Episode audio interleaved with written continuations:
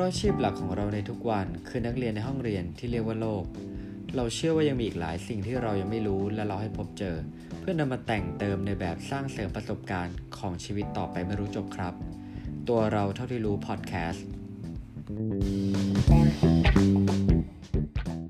Future of Travel อนาคตของการท่องเที่ยวอยู่ตรงไหนในยุคโควิด -19 ตัวเราเท่าที่รู้พอดแคสต์ สวัสดีครับ วันนี้คุณอยู่กับผมหนึ่งอภิชาตินะฮะก็กลับมาพบกันอีกครั้งนะฮะวันนี้ อยากจะมีเรื่องมาชวนคุยกันนะฮะพอดีบทความนี้เนี่ยผมได้ไปอ่านเจอในนิตยสาร Creative Thailand หรือว่านิตยสารที่เรียกว่าคิดนะฮะประจำเดือนกรกฎาคมปี 2563 นะฮะ โดยนิตยสารนี้เนี่ยเป็น free magazine นะฮะเป็นนิตยสารส่งเสริมความคิดสร้างสรรค์ผลักดันเศรษฐกิจไทยโดย CEA นั่นเองนะฮะผมต้องบอกไว้ก่อนคือจริงๆนิตยสารเนี่ยเป็นนิตยสารที่ออกมาทุกเดือนเลยค่อนข้างดีเลยนะฮะแล้วก็เนื้อหาเนี่ยค่อนข้างค่อนข้างโอเค และสอดคล้องกับสถานการณ์ สามารถที่จะไปไปรับหรือไปหยิบจับกันได้แบบฟรีนะฮะเอากลับมาอ่านกันได้เนี่ยถ้าจำไม่ผิดคือของผมเองผมมักจะไปไปได้ที่ที่ CDC ศูนย์การสร้างสรรค์ที่ บริษัทบางรักนะฮะ แต่บางทีตามร้านกาแฟหรืออะไรคุณอาจจะพบเห็นได้บ้างเหมือนกันนะฮะ โอเคเรากลับเข้ามาเข้าเรื่องของเราเลยละกัน อันนี้จริงๆมันเป็นเรื่องที่เหมือนเป็นเรื่องจากปกของนิยสารในในฉบับนี้นะฮะ เป็นเกี่ยวกับเรื่องอนาคตของการท่องเที่ยวในยุคโควิด -19 นะครับ ดูที่ว่ามันจะเป็นยังไงกันบ้างเขาวิเคราะห์ออกมายังไง และมีประเทศแต่ละประเทศไหนเนี่ย เขาแก้เกมกันยังไง วิกฤตมันจะมีแนวโน้มว่ามันจะอยู่ยาวขนาดไหนนะฮะ และยิ่งสำคัญคือประเทศไทยเนี่ยก็เป็นประเทศหนึ่งที่เราก็รู้กันอยู่แล้วนะว่าเราเนี่ยค่อนข้างพึ่งพาอุตสาหการอุตสาหกรรมการท่องเที่ยวเนี่ยค่อนข้างมาก และพอมันเกิดสถานการณ์โควิดเนี่ยมันทำให้เราเห็นถึงความเปราะบางบางอย่าง อย่างมีนัยสำคัญที่ว่าเรากำลังพึ่งพาอุตสาหการกรรมการท่องเที่ยวเนี่ยมากเกินไปหรือเปล่านะฮะโอเคมาเข้าเรื่องกันเลย เขาบอกว่าจำนวนอาชีพในอุตสาหกรรมท่องเที่ยวที่องค์กรการท่องเที่ยวโลกและสหประชาชาติฮะคาดการว่าจะเสี่ยงตกงานเนี่ยมีทั้งหมด 120 ล้านอาชีพเยอะ มากนะฮะจากผลกระทบของโควิด -19 เนี่ยนะฮะและคาดว่ารายได้ของอุตสาหกรรมท่องเที่ยวระหว่างประเทศเนี่ยจะลดลงจากปีที่ผ่านมาถึง 80%คิดเป็นมูลค่าประมาณ 1.7 ล้านล้านเหรียญสหรัฐด้วยกันนะฮะรายได้จากอุตสาหกรรมการท่องเที่ยวทั่วโลกเนี่ยคิดเป็นประมาณ 10.3%ของ GDP โลก ผลกระทบเนี่ยมันไม่ได้เกิดแค่กับธุรกิจใหญ่ ๆ อย่าง สายการบิน เครือโรงแรม และบริษัททัวร์เพียงอย่างเดียวนะฮะ แต่ว่าอย่างที่เรารู้กันก็คือส่งแรงสั่นสะเทือนไปยังแทบทุกสาขาอาชีพเลย เช่นกลุ่มธุรกิจ MICE นะฮะ อาจจะเป็นกลุ่ม Meeting Travel Incentive Convention และ Exhibition บริษัทเช่ารถ เรือสำราญ ไกด์นำเที่ยว พิพิธภัณฑ์รวมถึงห้างสรรพสินค้าการช้อปปิ้ง และร้านอาหารนะฮะ ประเทศที่ฝ่าการแพร่ระบาดระระลอกแรกมาได้นะฮะอย่างเช่นจีนเกาหลีใต้ไต้หวันนิวซีแลนด์ และประเทศส่วนใหญ่ในยยุโรปเนี่ยเราเริ่มได้ยินข่าวว่ามันมีการเริ่มผ่อนปรนมาตรการล็อกดาวน์กันเกิดขึ้น หวังที่จะกระตุ้นให้เศรษฐกิจเนี่ยฟื้นตัวได้ในเร็ววันนะฮะการจับคู่การท่องเที่ยวระหว่างประเทศเนี่ยที่จัดการโรคระบาดได้อย่างมีประสิทธิภาพผ่านนโยบาย Travel Bubble กลายเป็นโมเดลที่ธุรกิจท่องเที่ยว ฝากความหวังไว้ในวันที่โรคระบาดยังไม่มีทีท่าจะสิ้นสุดอ่าเขาบอกว่าเราเนี่ยกำลังจะอยู่ในเส้นทางที่ออกเดินทางสู่โลกใบเก่าที่มันไม่เหมือนเดิมนะฮะ เพราะว่าโควิด -19 เนี่ยได้เปลี่ยนมุมมองความคิด ที่เรามีต่อการท่องเที่ยวไปโดยปริยายนะฮะ ขณะเดียวกันประเทศที่จัดการควบคุมการแพร่ระบาดได้อย่างมีประสิทธิภาพ ก็กำลังกลายเป็นต้นแบบให้ประเทศอื่น ๆ ได้ศึกษาวิธีการรับมือ มาที่ประเทศพี่ใหญ่ของเราก่อนละกันนะฮะก็คือประเทศจีนนั่นเองนะฮะจีนเนี่ยเป็นประเทศแรกที่กลับมาขับเคลื่อนเศรษฐกิจอีกครั้ง เราจะเห็นภาพของคนจีนนะฮะที่ออกมาท่องเที่ยวกันแบบล้นหลามมาก ในช่วงวันหยุดแรงงานเมื่อเดือนพฤษภาคมที่ผ่านมาเนี่ย ซึ่งภาพภาพนั้นอะมันสร้างความประหลาดใจให้กับคนทั่วโลกได้มากเลยนะครับรายได้จากการท่องเที่ยวในช่วงวันหยุดยาวนั้นเนี่ยสูงกว่า4 4,756 ล้านหยวนนะฮะ ตีเป็นมูลค่าประมาณ 6,790 ล้านเหรียญสหรัฐ เยอะมากนะฮะ ขณะที่สายการบิน โรงแรม และบริษัทจองที่พักออนไลน์แข่งกันออกเดลและโปรโมชั่นลดราคาสำหรับนักท่องเที่ยวแมคคินซี่นะฮะเป็นบริษัทที่ปรึกษาระดับโลกเนี่ยเปิดเผยผลสำรวจว่า 60%ของชาวจีนที่ร่วมต่อแบบสอบถาม รู้สึกมั่นใจกับการท่องเที่ยวภายในประเทศมากขึ้นนะฮะ โรงแรมส่วนใหญ่เนี่ยจะเริ่มมีการปรับเปลี่ยนรูปแบบการให้บริการ อาทิเช่น ยกเลิกการรับประทานอาหารแบบบุฟเฟ่นะฮะเว้นระยะห่างระหว่างโต๊ะอาหารมากขึ้น พนักงานใส่อุปกรณ์ป้องกัน รวมถึงการปิดพวกยิมออกกำลังกาย และสระว่ายน้ำในร่มชั่วคราวเพื่อลดความเสี่ยงในการใกล้ชิดกันนั่นเอง คาดว่าอุตสาหกรรมการท่องเที่ยวของจีนเนี่ยสูญเสียรายได้อย่างน้อย อย่างน้อยนะฮะหนึ่งล้านล้านหยวน จากการ ปิดเมืองและมาตรการบังคับต่างๆ ในช่วงกุมภาพันธ์ถึงเมษายนที่ผ่านมา อย่างไรก็ตามนะฮะ การระบาดและลอกใหม่ในปักกิ่ง ก็ยังคงสร้างความวิตกกังวลให้กับนักท่องเที่ยวทั่วโลกไปจนถึงอุตสาหกรรมการท่องเที่ยวของโลกที่พึ่งพานักท่องเที่ยวจีนมาอย่างยาวนานโดยเฉพาะบ้านเราก็ก็เรียกได้ว่านักท่องเที่ยวหลักที่มาจากต่างประเทศเนี่ยก็ประเทศจีนเนี่ยแหละฮะ อิตาลีนะฮะมาที่อิตาลีกันบ้างอิตาลีเนี่ยมีช่วงหนึ่งนี่ก็เราก็รับรู้กันว่าเป็นแนวโน้มเนี่ยผู้ติดเชื้อเนี่ยขึ้นเร็วมากนะฮะตอนนี้อิตาลีกำลังชวนมีการชวนเที่ยวแบบเขาเรียกว่า slow tourism นะฮะยกคือเหมือนให้ยลงานศิลป์ระดับ masterpiece แบบแบบใกล้ชิด เราอาจจะทราบว่าอิตาลีเนี่ยเป็นเมืองที่ มีวัฒนธรรม หรืออาจจะมีงานศิลปะต่างๆ ที่มีมีเสน่ห์แล้วก็เรียกได้ว่าผลงานดัง ๆ ก็มีอยู่เยอะนะฮะวันนี้อิตาลีเนี่ยกลับมาเปิดพรมแดนต้อนรับนักท่องเที่ยวจากสหภาพยุโรป และกลุ่มสมาชิกเชงเก้นอีกครั้งหนึ่งนะฮะสถานที่ท่องเที่ยวต่างๆเนี่ยปรับตัวมาตรการรักษาความปลอดภัย อย่างไรก็ตามนะฮะอุตสาหกรรมการท่องเที่ยวที่เคยสร้างรายได้อย่างมหาศาลให้อิตาลีเนี่ย เคยคือคิดเป็น 13%ของ GDP นะฮะ ตอนนี้มันอย่างแน่นอนเลย มันยังไม่คึกคักเหมือนแต่ก่อนนะฮะ รัฐบาลจึงพยายามกระตุ้นให้ประชาชนออกมาท่องเที่ยว และเยี่ยมชมงานศิลปะระดับตำนานอย่างใกล้ชิด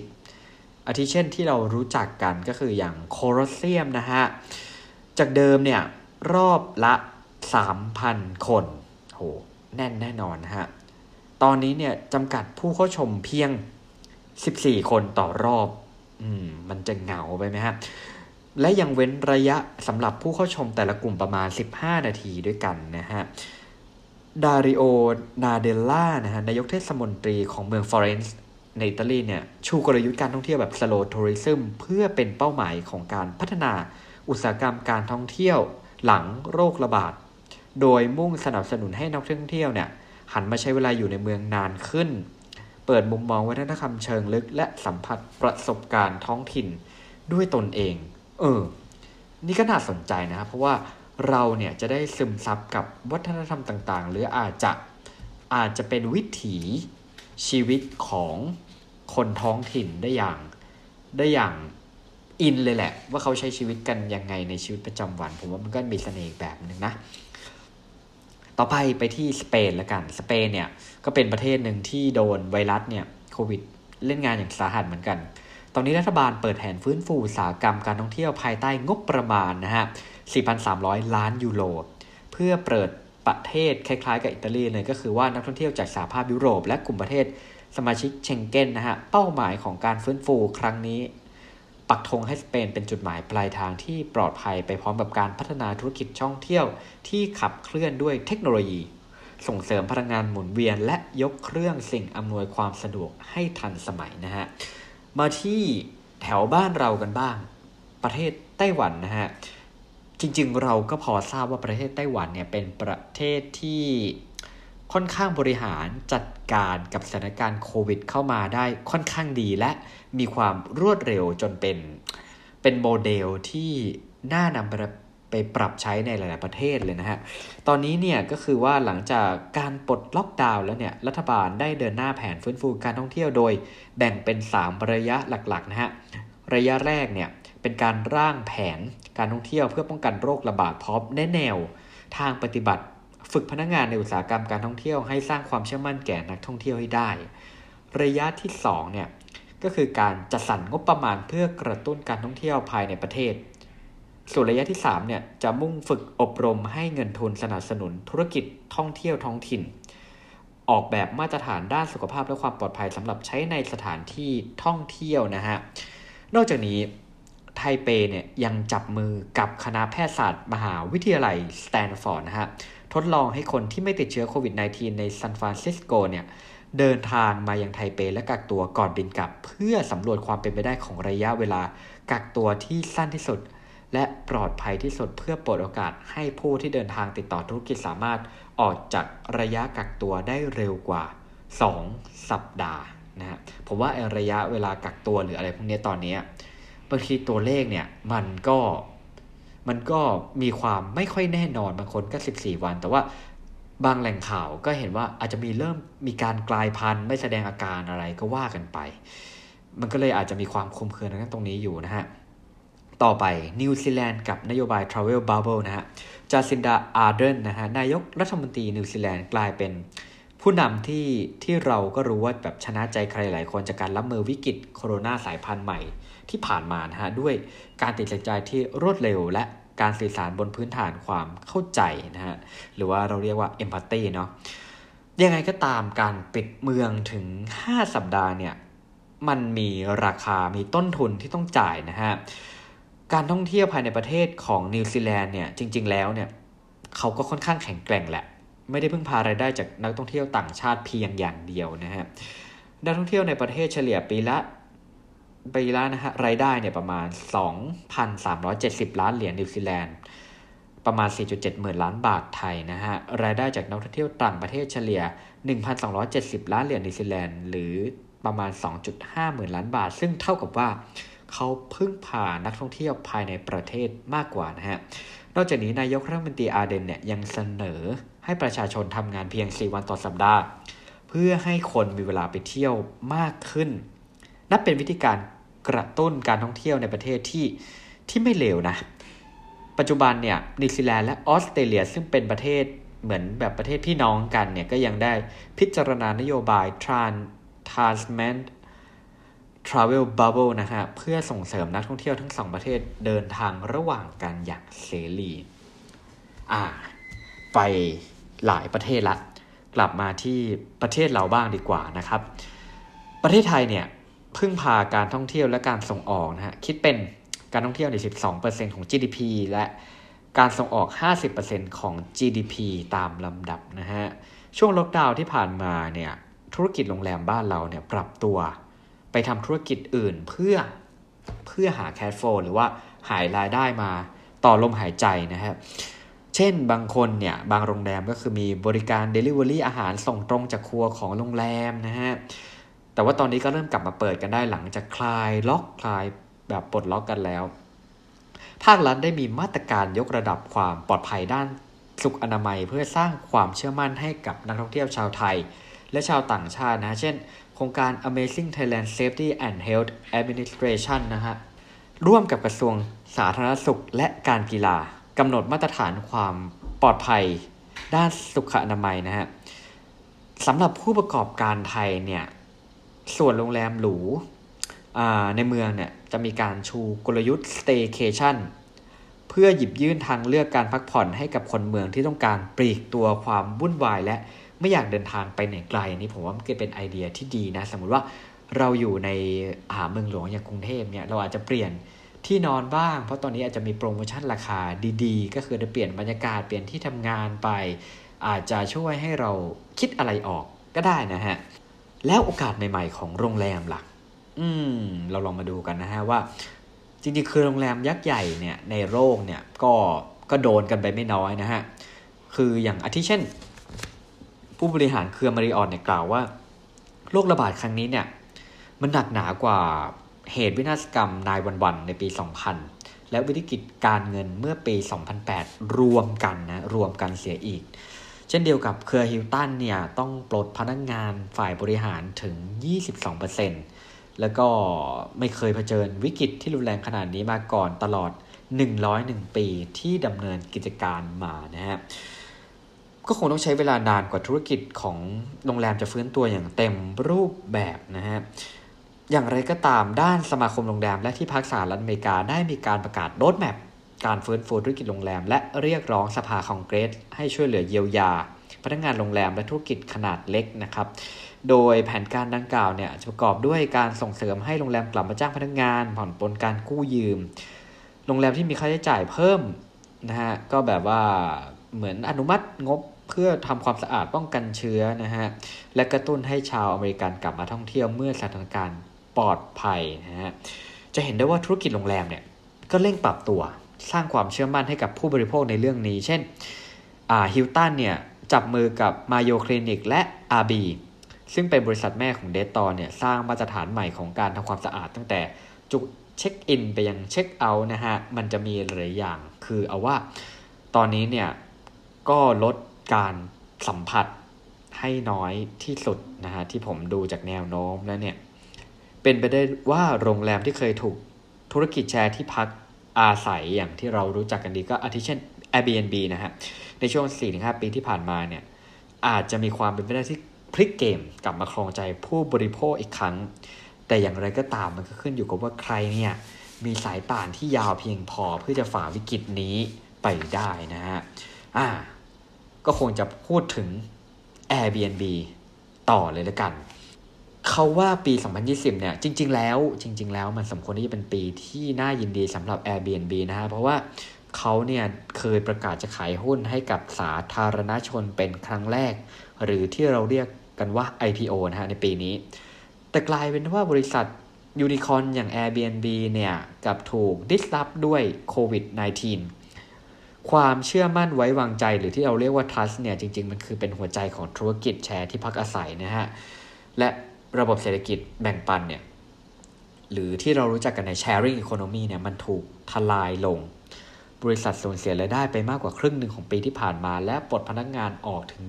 25%นะครับปี 2007บริษัทมีมูลค่าสูงถึง 3,100 ล้านเหรียญสหรัฐ ร่วงหล่นเมื่อเดือนที่เมษายนที่ผ่านมาเหลือเพียง 1,800 ล้านเหรียญสหรัฐนะครับ ซึ่งเกือบครึ่งเหมือนกันนะ อย่างไรก็ตามเหมือนว่าคุณไบอันเชสกี้นะครับซึ่งเป็น CEO ของ Airbnb ก็ยังคงไม่ยอมแพ้นะฮะเดินเกมด้วยการสื่อสารกับพนักงงานในองค์กรอย่างต่อเนื่อง แสดงความจริงใจ ว่าสาเหตุการปลดพนักงาน แผนการปรับตัวในอนาคตนะฮะแล้วเขาก็แจ้งว่ายอดจองที่พักในสหรัฐเนี่ยในช่วงวันที่ 17 พฤษภาคมถึง 3 มิถุนายน เพิ่มขึ้นจากปีที่แล้ว ชาวอเมริกันเริ่มกลับมาท่องเที่ยวกันอีกครั้งหนึ่งนะฮะ นอกจากนี้ยอดจองที่พักเนี่ยก็เพิ่มขึ้นในเยอรมนีโปรตุเกสเกาหลีใต้และนิวซีแลนด์ซึ่งจะเป็นประเทศที่ควบคุมโรคระบาดได้อย่างมีประสิทธิภาพนะฮะ แล้วลองดูว่าปัจจัยอะไรที่ที่เอามา เอามาคำนึงถึงในส่วนของกรณีของ Airbnb นะฮะอันแรกคือ safety and cleanliness แน่นอนความสะอาด มันจะเป็นสิ่งที่สำคัญมากกว่าที่เคย บริษัท Airbnb นะพูดงการ Enhanced Cleaning Protocol กระตุ้นให้เจ้าของที่พักยกระดับ มาตรฐานการทำความสะอาดแบบสมัครใจ เช่น ออกกฎเว้นระยะเวลาสำหรับผู้เข้าพักแต่ละรายอย่างน้อยประมาณ 24 ชั่วโมงนะฮะ เพื่อป้องกันเกี่ยวกับสารคัดหลั่งที่อาจตกค้างอยู่ในอากาศได้อย่างที่เรารู้กันนะครับ และถ้าเกิดว่าโฮสต์ทำตามและผ่านการทดสอบเนี่ย มันก็จะมีใบรับรองที่เพิ่มความเชื่อมั่นให้กับลูกค้าอีกขั้นหนึ่ง อันที่ 2 คือ flexibility นะฮะการเดินทางเนี่ยแน่นอนมันมันยังเราก็ยังไม่รู้ว่าเรื่องของระลอกสองหรือว่ามันจะมีกลับมาการอะไรเกี่ยวกับโรคโควิด -19 เนี่ยเท่ากับว่าบริษัทจึงสนับสนุนให้ทางโฮสต์หรือผู้ปล่อยที่พักเนี่ยมีความยืดหยุ่นกับลูกค้าที่ยกเลิกการจอง และพร้อมต้อนรับผู้พักที่ตัดสินใจแบบ last minute ก็คือว่าจองแบบนาทีสุดท้ายที่อาจจะมีแนวโน้มเพิ่มมากขึ้นนะฮะ price and privacy นอกจากราคาประหยัดเอื้อกับการท่องเที่ยวในเศรษฐกิจไม่ดีแล้วเนี่ย Airbnb ยังชูจุดเด่นเรื่องความเป็นส่วนตัวของที่พัก มีบริการ self check-in เพื่อรักษาระยะห่าง อันสุดท้ายคือ back to community as its root root ที่เหมือนแปลว่ารากนะฮะ กลับมาฟื้นฟู community อีกครั้งคือภารกิจหลังโควิด -19 เพราะมนุษย์ยังคงโหยหาการปฏิสัมพันธ์กันซึ่งซึ่งหน้ามากกว่าที่เคยนะฮะ โอเคเรามาอยู่ในช่วงท้ายๆของคอนเทนต์นี้อาจจะยาวสักหน่อยแต่ผมรู้สึกว่ามันเป็นคอนเทนต์ที่ที่น่าสนใจ และน่าติดตามว่ามันจะเป็นยังไงต่อไปยิ่งประเทศเราเพิ่งพาการท่องเที่ยวด้วยแล้วเนี่ยเราจะปรับตัวกันยังไงนะฮะเขาว่ามันเป็นการอมองไปถึงอนาคตที่เรายังไม่ไร้ความหวังนะฮะแน่นอนคือ เราเนี่ยคงจะพูดยากว่าการท่องเที่ยวเนี่ยจะกลับมาในเวชานะฮะเพราะว่ามันหลายอย่างมันก็ยังไม่แน่นอนเนาะวัคซีนมันก็ยังไม่ชัวร์เท่าไหร่นะฮะยังไงก็ตามมันก็มีบรรดา นักวิเคราะห์นักวิชาการต่างเสนอความคิดในมุมมองที่แตกต่างกันไปอะอย่างคุณอลิซาเบธเบเกอร์นะฮะเป็นนักข่าวชาวอเมริกันนะฮะชี้ให้เห็นถึงผลกระทบของโควิด -19 ที่กระทบเปลือกให้เห็นปัญหาของภาวะนักท่องเที่ยวล้นเมือง ที่คุกคามวิถีชีวิตของคนท้องถิ่น หรือแม้แต่สิ่งแวดล้อมและสัตว์ป่าเออนี่ผมขอคอมเมนต์หน่อยนึงว่า อย่างที่เราเห็นในข่าวเนี่ยก็คือว่าพอเมื่อเมื่อมนุษย์เมื่อคนเราเนี่ยไปเที่ยวไม่ได้ เราเห็นสัตว์มากมายเนี่ยกลับมาเริงล่ากัน ซึ่งจริงๆมันน่าจะอาจจะเหมาะสมเป็นที่อยู่ของพวกเขามากกว่านะฮะ ปะการังกลับมาสวยมากกว่าเคย น้ำกลับมาใส หลายอย่างที่เราได้เห็นกัน แล้วก็ชื่นชมในภาพเหล่านั้นเนี่ยผมว่าอันนี้มันเป็นสิ่งที่มันเตือนใจว่า แล้วเราจะสามารถปรับสมดุลให้อย่างนี้อยู่ต่อไปยังไง คือคนก็ไปเที่ยวได้ ส่วนสัตว์ส่วนธรรมชาติเนี่ยก็อยู่ด้วยความสมบูรณ์แข็งแรง จะได้มีให้เราเที่ยวนานๆนะฮะ ต่อไปคือ Euro Monitor นะฮะ International ได้วิเคราะห์ และจำลองนะสถานการณ์ของอุตสาหกรรมท่องเที่ยวในอนาคตว่า มีแนวโน้มจะฟื้นตัวในปีหน้าถึง 20%แต่ใช้เวลาจะใช้เวลานาน 3 ปีถึงจะกลับคืนสู่ระดับเดียวกับก่อนโควิด -19 นะฮะ ซึ่งนับว่านานกว่าการฟื้นตัวของเหตุวินาศกรรมนายวันวันและวิกฤตการเงินปี 2008-2009 ที่น่ากังวล คือธุรกิจบางประเภทอาจประชิญวิกฤตหนักอย่างที่ผมพูดเรื่องของสายป่านนะฮะอาจจะไม่สามารถฟื้นสู่สภาวะปกติได้อีกเลย อาทิเช่นเรือสำราญ สายการบิน บริษัทตัวกลางต่างๆ ทั้งนี้การฟื้นฟูยังขึ้นอยู่กับระยะเวลาและระดับการแพร่ระบาดในอนาคตอีกด้วยนะฮะยูโรมอนิเตอร์เนี่ยยังคงกล่าวอีกว่า คือคางเขาได้จำลองสถานการณ์ระดับเลวร้ายที่สุด ในกรณีที่โรคระบาดกลับมาอีกระลอก ในช่วงฤดูใบไม้ร่วงนะฮะ และกินเวลานาน 3 ถึง 7 ไตรมาส เป็นไปได้ว่าผู้ติดเชื้อจะมีมากกว่าครึ่งหนึ่งของโลกนะฮะ เมื่อจุดนั้นน่ะสาธารณสุขจะไม่สามารถรองรับผู้ป่วยได้อีกต่อไปนำไปสู่อัตราการเสียชีวิตที่เพิ่มขึ้นราว 3.5%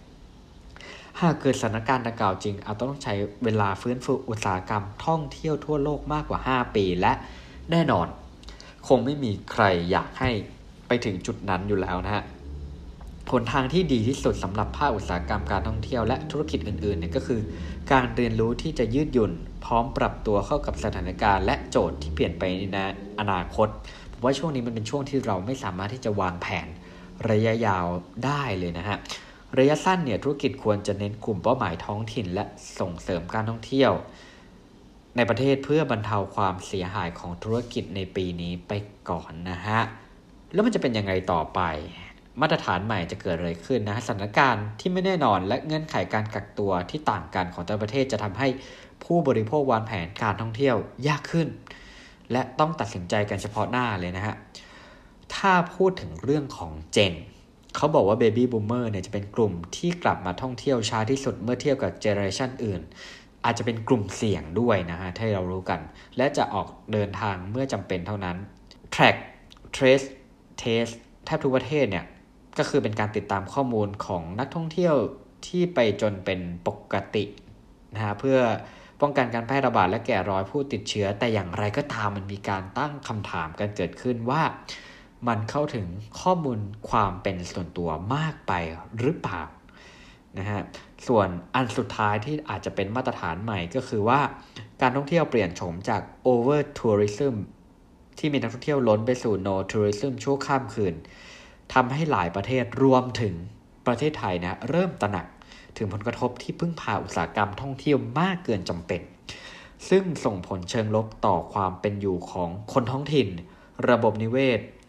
ทางรอดของอุตสาหกรรมนี้จึงจำเป็นต้องคำนึงถึงความยั่งยืนนะฮะ ก็บทความต้องขอขอบคุณบทความจากนิตยสารคิด หรือ Creative Magazine นะฮะ ที่จัดทำโดย CEA ฉบับนี้มานะครับ ก็หวังว่าคอนเทนต์นี้จะมีประโยชน์กับคุณผู้ฟังไม่มากก็น้อยนะฮะ หากมีคอมเมนต์อะไรติชมอะไรสามารถแจ้งกันมาได้ทางเพจของเรา1บน1เท่ากับ3 หรือว่า ในบล็อกดิก็ได้นะฮะ สามารถพิมพ์เป็นตัวเลขหรือตัวอักษรก็ได้ ส่วน EP อื่นๆ คุณผู้ฟังสามารถติดตามรับฟังได้ทุกช่องทางที่ฟังพอดแคสต์นะฮะสำหรับวันนี้ผมหนึ่งอภิชาติขอบคุณมากครับ